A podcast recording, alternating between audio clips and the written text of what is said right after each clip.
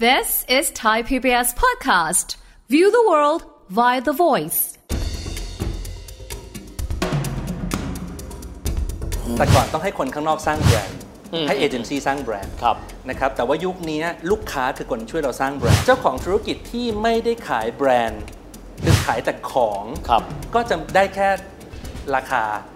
ต้นทุนราคาขายกลับมา แต่ไม่ได้ส่วนต่างที่สามารถทำได้เพิ่มมากขึ้นต่อการขายหนึ่งครั้งเราเริ่มต้นจากการมีสินค้าหรือบริการที่โดดเด่น เราเรียกว่าสินค้าหรือบริการที่มันโดดเด่น อืมอืม นะครับหลังจากนั้นนะครับใช้ลูกค้าให้ลูกค้าช่วยเราทำธุรกิจนะครับ อืม สามข้อสุดท้ายคือการอัปเกรดตัวเองลงไป ให้คนข้างนอกที่อยู่ไกลกว่าเราและลูกค้าที่อยู่ในสถานการณ์นั้นๆ เห็นภาพเหตุการณ์นี้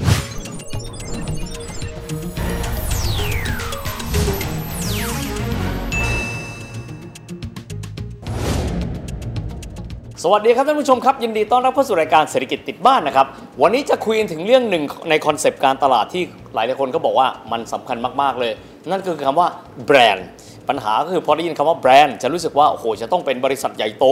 สินค้ายอดขายเป็นล้านเป็น 10 เป็นพันเป็นหมื่นล้าน แต่จริง ๆ แล้วแบรนด์ สำคัญเช่นเดียวกันสำหรับธุรกิจชาวบ้านด้วย วันนี้จะมาคุยเรื่องของแบรนด์แบบง่ายที่สุดเลยนะครับ กับนักบ่มเพาะธุรกิจหรือว่าอิน u b เบเตอร์ครับ คุณเพชรประภากิติกุลหรือว่าคุณโบ๊ทคุณโบ๊ทสวัสดีครับ สวัสดีครับ คุณโบ๊ทเอาเข้าใจง่ายสุดเลยนะเวลาไปดูนะ แบรนด์คืออะไรคำตอบมาเป็นหน้าเลย ฟังยากไม่เข้าใจ ตกลงแล้วแบรนด์แปลว่าอะไรครับคุณโบ๊ท แบรนด์เนี่ยแปลว่าประสบการณ์ที่ลูกค้า หรือว่าคนที่มีส่วนได้ส่วนเสียเนี่ยรู้สึกกับเรา อือหือ นะครับงั้นเวลาเราสร้างแบรนด์เนี่ยมันจึงไม่ใช่แค่การสร้างโลโก้ หรือการทำแพคเกจิ้งแต่มัน ครับ คือการสร้างประสบการณ์ เราเห็นสีแดงเรามีประสบการณ์กับสีแดงแบบนี้ว่าอะไร อ๋อ นั่นคือแบรนดิ้ง ครับ นะครับเราเห็นคนคนนี้ซึ่งเป็นเจ้าของธุรกิจ เรามีประสบการณ์หรือมีความรู้สึกนึกคิดกับคนคนนี้ว่าอย่างไร นั่นคือแบรนดิ้ง โอ้ นะครับ คือความรู้สึกนึกคิดที่คนสักคนหนึ่งอะเวลาเขามองเรา แล้วเขาก็จะเห็นว่าคนคนนี้เป็นแบบนี้ องค์กรนี้เป็นแบบนี้ตราสินค้าเนี้ยเขามีประสบการณ์อะไรด้วย แสดงว่าแบรนด์เป็นสิ่งที่เราสามารถสร้างได้ไหมครับ แล้วผมโตมาในยุคที่แต่ก่อนต้องให้คนข้างนอกสร้างแบรนด์ อืม ให้เอเจนซี่สร้างแบรนด์ ครับ นะครับแต่ว่ายุคนี้ลูกค้าคือคนช่วยเราสร้างแบรนด์ อืม นอกจากมิติของการที่เราให้คำนิยามว่าแบรนด์คือประสบการณ์ อืม แล้วเนี่ยนะครับยังมีเรื่องของจำนวนครั้งที่เห็น อ๋อ ก็เปลี่ยนได้ด้วยนะครับหมายความว่าเคยรู้สึกดีๆ ต่อกันมา อืมอืม วันหนึ่งเกิดเจอประสบการณ์ที่ไม่ดีเปลี่ยนได้ แย่ได้อีก แยกได้อีกนะครับ แบรนด์ของแต่ละยุคก็เปลี่ยนได้ แก่กลับมาเด็กได้ โอ้ที่เขาเรียกกันว่า เด็กมันแก่ได้ รีแบรนด์ ใช่ครับ ถ้าเกิดว่าเป็นท่านผู้ชมที่แบบ อาจจะไม่เคยทำแบรนด์นะถาม ครับ มันสำคัญยังไงอะ่ะเราทำอาหารเนื้อะอาหารเราก็อร่อยอยู่แล้วอะ่ะสินค้าที่เราขายก็ขายดีอยู่แล้วอะ่ะทำไมเราถึงต้องไปใส่ใจกับความรู้สึกนึกคิดของคนอื่นของเราดีอยู่แล้วอ่ะ เมื่อใดก็ตามที่เราขายของเป็นของ หรือขายบริการเป็นบริการ อืมอืม เรียกว่าขายคุณประโยชน์ของมันละกัน อืมอืม นะครับสิ่งที่ได้ก็คือเงินจำนวนหนึ่ง ค ก รับ ลับมาเนาะแต่เมื่อใดก็ตามที่เราขายแบรนด์ไปแทน อืมอืม ต่อการขายหนึ่งครั้งเหมือนกัน เรา ครับ จะได้เงินกลับมามากขึ้น ถามว่าทำไม เพราะว่ามันเพราะว่าเราไม่ได้ขายแต่ประโยชน์ เราขายคุณค่ามันด้วย อ๋อ ไอ้คุณค่าเนี่ยแหละครับที่เป็นตัวถ่างกำไรให้สูงขึ้น ครับ กับการขายหนึ่งครั้ง ผมขอแยกนี้นะคำมันคล้ายๆกันนะ คุณค่า อีกคำที่เราจะได้ยินบ่อยๆเลยในเชิงเศรษฐศาสตร์คำว่า มูลค่า ครับ สองอย่างนี้เหมือนต่างกันยังไงครับ ผมว่ามันเป็นมูลค่าเนี่ยเป็นสิ่งที่ครอบคำว่าคุณค่าและราคาเอาไว้ อืม นะครับ ถ้าคำว่ามูลค่าคือเราให้มูลค่ามันหนึ่งครั้ง อืม มีส่วนผสม 2 อย่าง คือราคาที่เป็นราคาต้นทุนพื้นฐาน อืม กับ 2 คือสิ่งที่เรียกว่าคุณค่าซึ่งจับต้องไม่ได้ อ๋อ หลาย ๆ ครั้งเราซื้อของเนี่ยเราไม่ได้ซื้อที่คุณประโยชน์ของมันเท่านั้น ครับ แต่เราซื้อที่คุณค่าของมัน โอ้ ยกตัวอย่างได้ไหมครับ อะไรที่เราซื้อมาแล้วได้คุณค่าทางจิตใจ รู้สึกว่ามันมันมันมันดูเป็นพิเศษอะมันไม่ใช่แค่ตัวอัตประโยชน์เท่านั้นนะ ยกตัวอย่างเช่นเราซื้อรังนกแล้วกันนะครับ ครับ คำถามคือรังนกนี่มีคุณประโยชน์ขนาดไหน อืม อาจจะก็มีคุณประโยชน์ประมาณหนึ่ง อืมอืม แต่ถ้าเทียบกับคุณค่าที่เราอยากจะซื้อไปให้ใครสักคนหนึ่งกินแล้ว เราคาดหวังว่าสุขภาพเขาจะดีขึ้น แสดงออกซึ่งความปรารถนาดี นั่นคือสิ่งที่มีมูลค่า โอ้ผมเข้าใจละ มันสามารถเพิ่มขึ้นได้ ใช่ครับ ต่อการขายหนึ่งครั้ง เพ ต่อ ราะฉะ กา นั้ ร น ขายหนึ่งครั้ง เจ้าของธุรกิจที่ไม่ได้ขายแบรนด์ คือขายแต่ของ ครับ ก็จะได้แค่ราคาต้นทุนราคาขายกลับมา แต่ไม่ได้ส่วนต่างที่สามารถทำได้เพิ่มมากขึ้นต่อการขายหนึ่งครั้ง โอ้โห นี่ผมชอบนะเพราะอัตประโยชน์นะก็ส่วนหนึ่ง แต่อีกส่วนบางทีผมเรียกแบบบ้านๆเนอะคุณค่าทางจิตใจ มันก็สำคัญเช่นเดียวกันเพียงแต่บางครั้งเราอาจจะไม่ได้เคยตระหนักถึงตรงนั้น ทีนี้ถ้าบอกว่าเราสามารถที่จะสร้างมูลค่าและคุณค่าเพิ่มเติมขึ้นจากตรงนี้ได้ คนที่เขาเป็นธุรกิจทั่วๆไปธุรกิจขนาดเล็กนิดนึงพ่อค้าแม่ขายจะบอกว่า มันคงจะต้องลงทุนค่อนข้างเยอะ เพราะเราได้ยินกันว่าคำว่าการสร้างแบรนด์ การสร้างภาพจำเป็นสิ่งที่ต้องใช้งบประมาณมหึมามหาศาลเลย พูดถูกไหมครับ ถูกต้องครับ อืม ถ้าย้อนกลับไป 10 ปี ผมก็โตมาจากการทำงานในบริษัทเอเจนซี่ใหญ่ๆนะครับก็ต้องตอบว่าวิธีการคิดเมื่อ 10 ปีที่แล้วเป็นแบบนั้น ต้องลงทุนเพื่อที่จะสร้างแบรนด์ทำให้คนรู้จัก และทำให้คนรู้สึก อืมอืม ใช่ไหมครับ แต่ผมว่าในยุคนี้เนี่ยเปลี่ยนไป เนื่องจากว่าถ้าให้ย้อนความนิดนึงคือธุรกิจในยุคแรกๆเนี่ยไม่ต้องสร้างแบรนด์เลย อืมอืม แค่ทำของดีๆออกมา อ่ ขายได้แล้ว สินค้าผู้แทนตัวเขา ใช่ ธุรกิจในยุคที่ 2 ของดีกับจำนวนคนที่ต้องการเยอะขึ้น ไม่พอ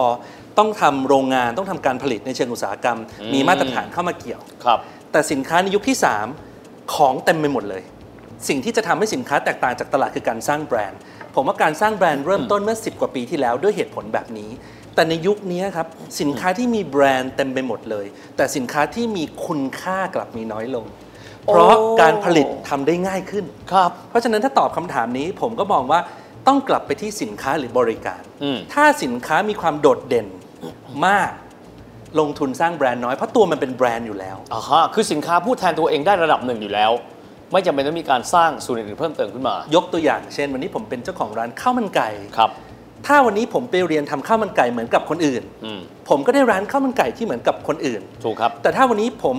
รู้หรือผมค้นพบวิธีการทำข้าวมันไก่แบบของผมเอง อืม หาคำว่าที่สุดให้เจอเราเป็นร้านข้าวมันไก่ที่เป็นที่สุดด้านใด ครับ นั่นคือต้นกำเนิดของการสร้างแบรนด์ อ่ะทีนี้ผมมางวดที่แล้วที่เราคุยกันนะฮะอ่ะคุณโบ๊ทบอกว่าสมมุติเวลาขับรถไปต่างจังหวัดเนาะเราจะเห็นร้านที่อยู่อยู่ตามถนน แล้วก็จะขายสินค้าแบบเดียวกันเต็มไปหมดเลยเรียงรายกันทุก ๆ 300 เมตรจะเจอร้านหนึ่ง สินค้าเหมือนกันแหละ แล้วคุณโบ๊ทก็เคยบอกเราบอกว่า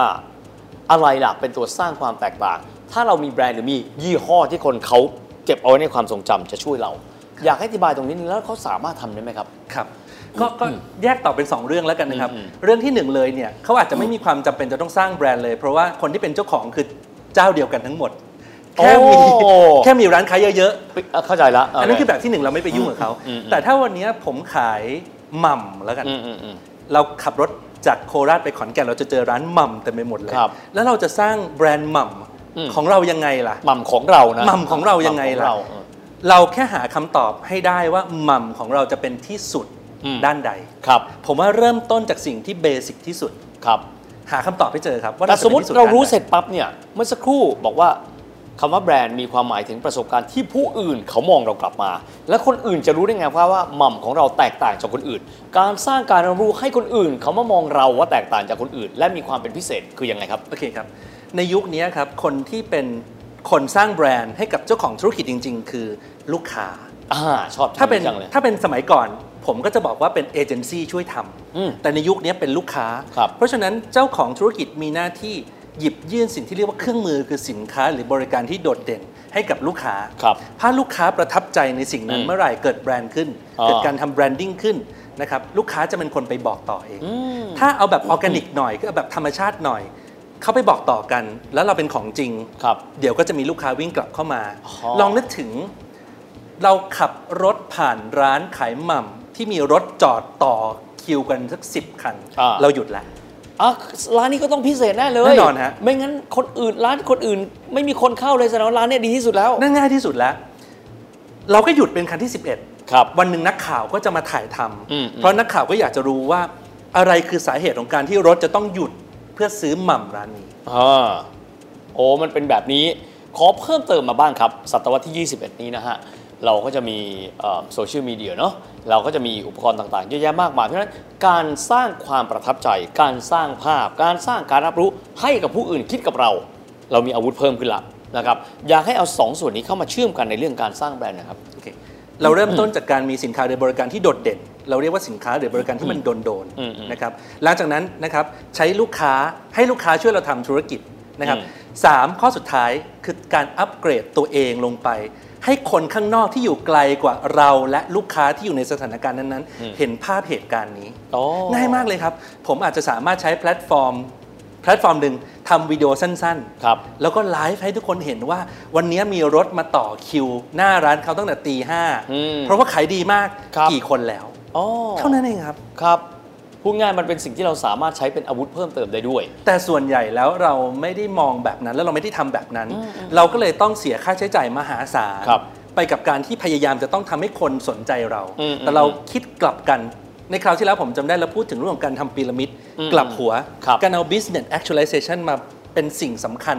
ให้ความสำคัญกับเรื่องนี้ในการทำธุรกิจเนี่ยจะทำให้เราเจอความโดดเด่นที่ไม่เหมือนคนอื่น เริ่มต้นเอาจากตัวเราเป็นธรรมชาติ ปักหมุดไว้ก่อนเลย ใช่ครับ จะว่ามาแบบนี้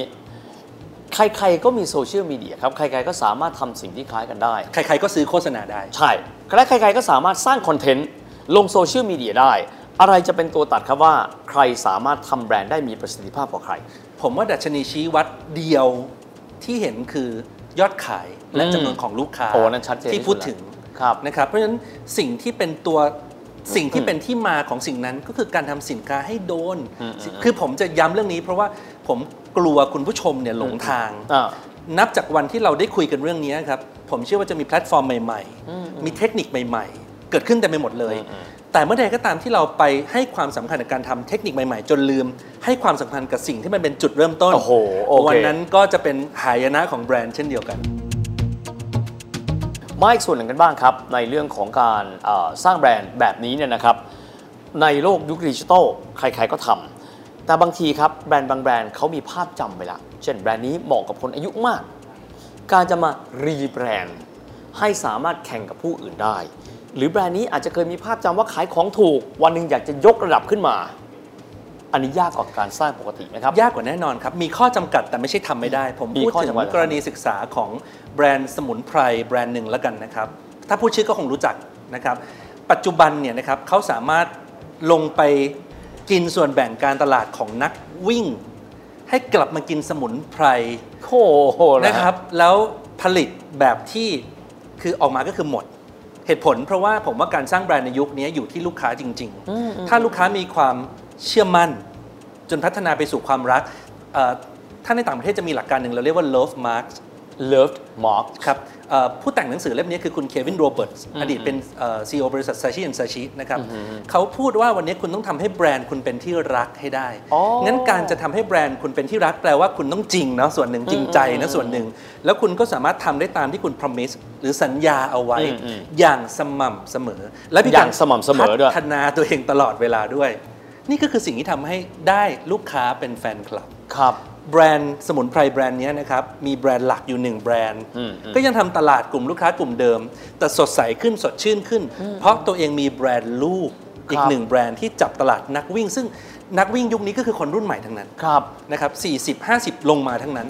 อย่างนี้ยครับคือจะบอกว่าการสร้างแบรนด์ในยุคนี้ยากไหม ก็ขึ้นอยู่ว่าคุณจับลูกค้ากลุ่มไหน อืมอืม นะครับ นะครับแต่ผมว่าที่ชอบที่สุดคือ อย่าไปหลงสร้างแบรนด์อย่างเดียว เพราะที่สุดแล้วแบรนด์ก็คือเป็นภาพที่ฉายออกมาจากวัตถุตั้งต้น และวัตถุตั้งต้นนั้นคือคนที่เป็นเจ้าของผลิตภัณฑ์ ผลิตภัณฑ์สิ่งเหล่านั้นเองนะครับและก็อีกส่วนหนึ่งก็คือเรื่องของโลกในยุคปัจจุบันครับการมีโซเชียลมีเดียเราสามารถที่จะสร้างภาพเหล่านั้น สร้างประสบการณ์เหล่านั้น ให้กับคนที่เขาเป็นลูกค้าเราได้อย่างต่อเนื่องด้วยนะครับในโลกยุคปัจจุบันครับก็บอกว่าเรื่อง sharing effect ของบรรดาลูกค้าสามารถชี้เป็นชี้ตายแบรนด์ใดแบรนด์หนึ่งได้นะครับมีเทคนิคอะไรไหมครับสถานการณ์สร้างแบรนด์ให้คนเนี่ยแชร์ไปเยอะๆได้บ้างครับ ผมขอกลับมาที่คุณธรรมพื้นฐาน คือทำธุรกิจด้วยความจริงใจก่อนครับทำผิดให้รีบขอโทษ ครับ นะครับยุคนี้เป็นยุคที่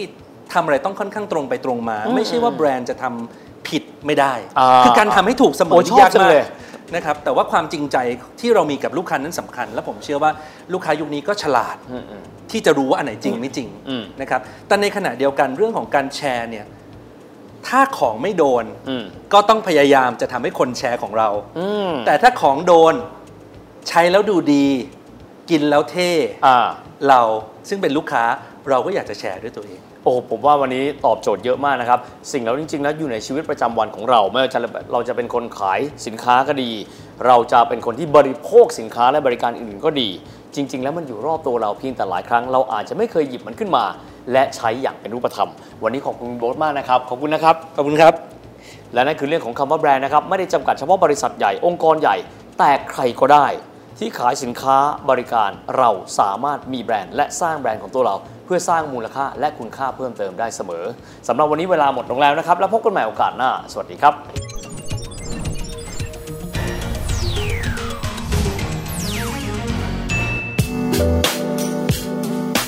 ติดตามรายการทางเว็บไซต์และแอปพลิเคชันของไทย PBS Podcast